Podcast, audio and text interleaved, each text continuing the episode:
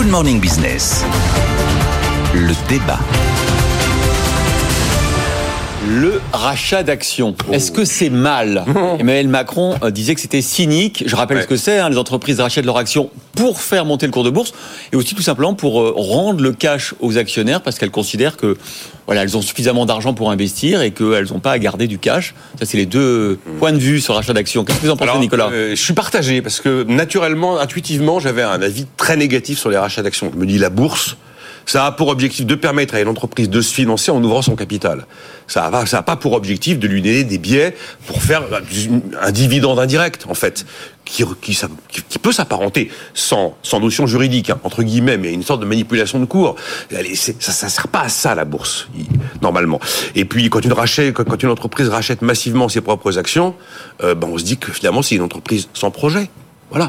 Euh, donc j'ai plutôt un avis négatif. Après j'en ai parlé avec des, des chefs d'entreprise qui m'ont parfois expliqué au cas par cas certaines années dans leur entreprise pourquoi ils avaient racheté des actions. Quelquefois ça peut correspondre à une stratégie défensive et à- ça peut avoir du sens. Donc c'est pas un sujet jour nuit gentil méchant. Et aussi on peut se dire que euh, ça concerne les très grandes entreprises. Très souvent dans les grandes entreprises les, les, les salariés sont les premiers actionnaires voire les, les deuxièmes, donc ça veut dire qu'ils vont effectivement en bénéficier. Puisque c'est vrai, vous le dites, ça a pour euh, effet bah, de, de, de faire maigrir le capital, ce qui est quand même pas normalement l'objectif d'une entreprise, Donc, et donc d'augmenter le cours de bourse et finalement d'enrichir de manière indirecte les actionnaires. Bon, la bonne, vous savez qu'aux États-Unis, on, on- Biden surtaxe depuis Ouais. janvier. On en a parlé dans le journal. Parce que l'idée, c'est effectivement, aujourd'hui, si on en parle, c'est est-ce qu'il faut taxer euh, Ah, ces- alors. cela ou est-ce qu'il faut les, les- les limiter ou compenser? Le gouvernement parle pas d'une taxe. C'est Non, quand alors, même une bonne, justement, alors, déjà une bonne Emmanuel chose. Macron avait parlé encore d'une contribution exceptionnelle. On les aligne, hein, les projets de Ouais. contribution exceptionnelle.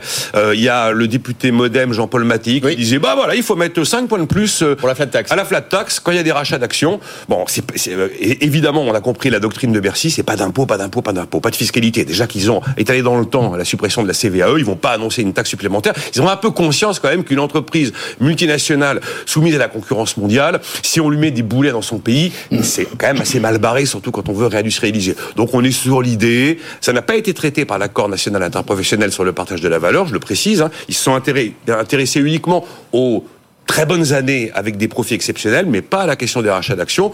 Donc on se dirige probablement vers une sorte de contrainte pour une entreprise, une grande entreprise qui rachète ses propres actions, ah ben, d'augmenter l'intéressement et la participation si elle rachète ses propres actions. Maintenant, il faudra définir quel est le montant de rachat d'actions qui va déclencher la contrainte euh, de mieux distribuer avec les salariés. Voilà.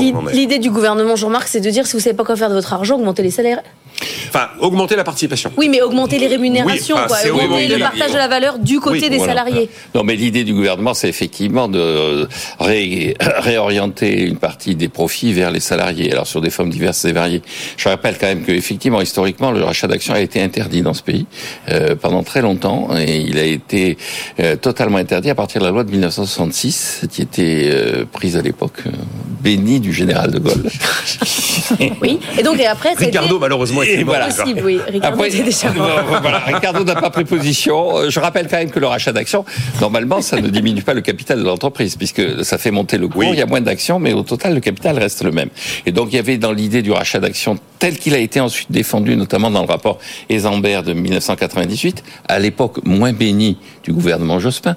Et donc, euh, il y avait l'idée quand même que ça permettait de réduire le nombre d'actionnaires, et ça permettait effectivement d'améliorer les relations entre les actionnaires et le, le management de l'entreprise. Donc on est dans la situation de la loi de 98 après le rapport Isambert. Le résultat, c'est qu'il y a de plus en plus effectivement de rachats d'actions, mais au niveau mondial. En France, l'année dernière, en 2022, les actionnaires ont reçu de l'argent de leur entreprise, les deux tiers par des dividendes et un tiers sous forme de rachat d'actions. Ah, mais aux 24 États-Unis, en France. aux, aux États-Unis, c'est moitié-moitié. Ouais. Alors, qu'est-ce qui fait qu'on réduit effectivement, qu'on qu'on choisit ça? C'est le fait qu'il y a la dimension fiscale. Donc, Joe Biden est en train Ah oui, d'essayer de ça corriger ça. Ça, ça change. la- la- les la- dividendes. la- Les mille milliards aux États-Unis, oui, ça, ça permet de 2022. limiter les impôts. Donc, il y a un, levier sur le.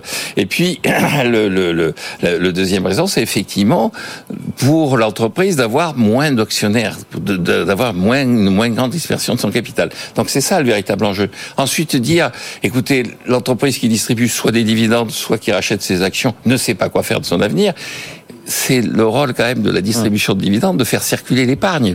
Une entreprise n'a pas vocation en permanence à se projeter avec de nouveaux projets. Elle peut aussi gérer au jour le jour ce qu'elle fait et considérer qu'il y a des secteurs, je pense à Total Energy, il vaut mieux que Total Energy investisse moins dans la prospection de pétrole, donne davantage d'argent à ses actionnaires pour que ceux-ci achètent des entreprises, financent des monde- entreprises. Un monde parfait, hein, quand même. Oui, ça Ah, s'appelle le capitalisme. Oui, oui. Ce monde parfait, ça Ah oui. s'appelle le capitalisme. Ah Et alors après, après sur la Eh oui. fiscalité, sur la fiscalité, permettez-moi cette formule que j'emploie régulièrement. Sado Les, oui, les chiens sado fiscalistes aboient, la caravane économique Passe. Alors, ce qui est frappant quand même dans ce truc, c'est que les- les- le côté exponentiel des montants. Vous prenez les rachats d'actions dans les années 2000 à l'année, c'était entre 5 et 10 milliards. Maintenant, on est sur 24 milliards.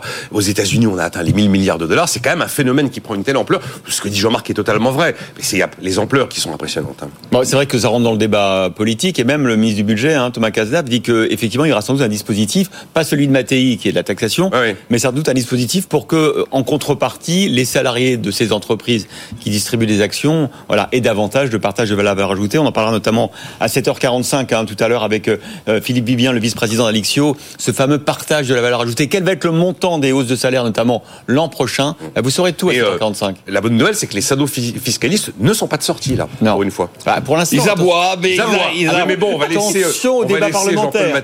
Ah oui. Il va falloir donner des gages. Ah oui, ah, ça c'est sûr. Qu'au débat parlementaire, il, y avait, il va y avoir un déchaînement de débat. On va prendre de l'argent aux autoroutes quand même. Et si on parlait un Et peu de, réindustrialisation pour agacer Jean-Marc Daniel Oui, le vélo Angel se relance. Vous savez ce que c'est que le vélo Ah oui, Angel oui, oui, c'est euh, c'est est notre beau. ami Messi Moncini. Si- ouais. Absolument, ouais, mais c'est- pas lui qui vient. Il est sublime, hein, le vélo. Ah. Ouais, c'est le CEO, et vous l'avez encore en, en promo euh, chez Carrefour.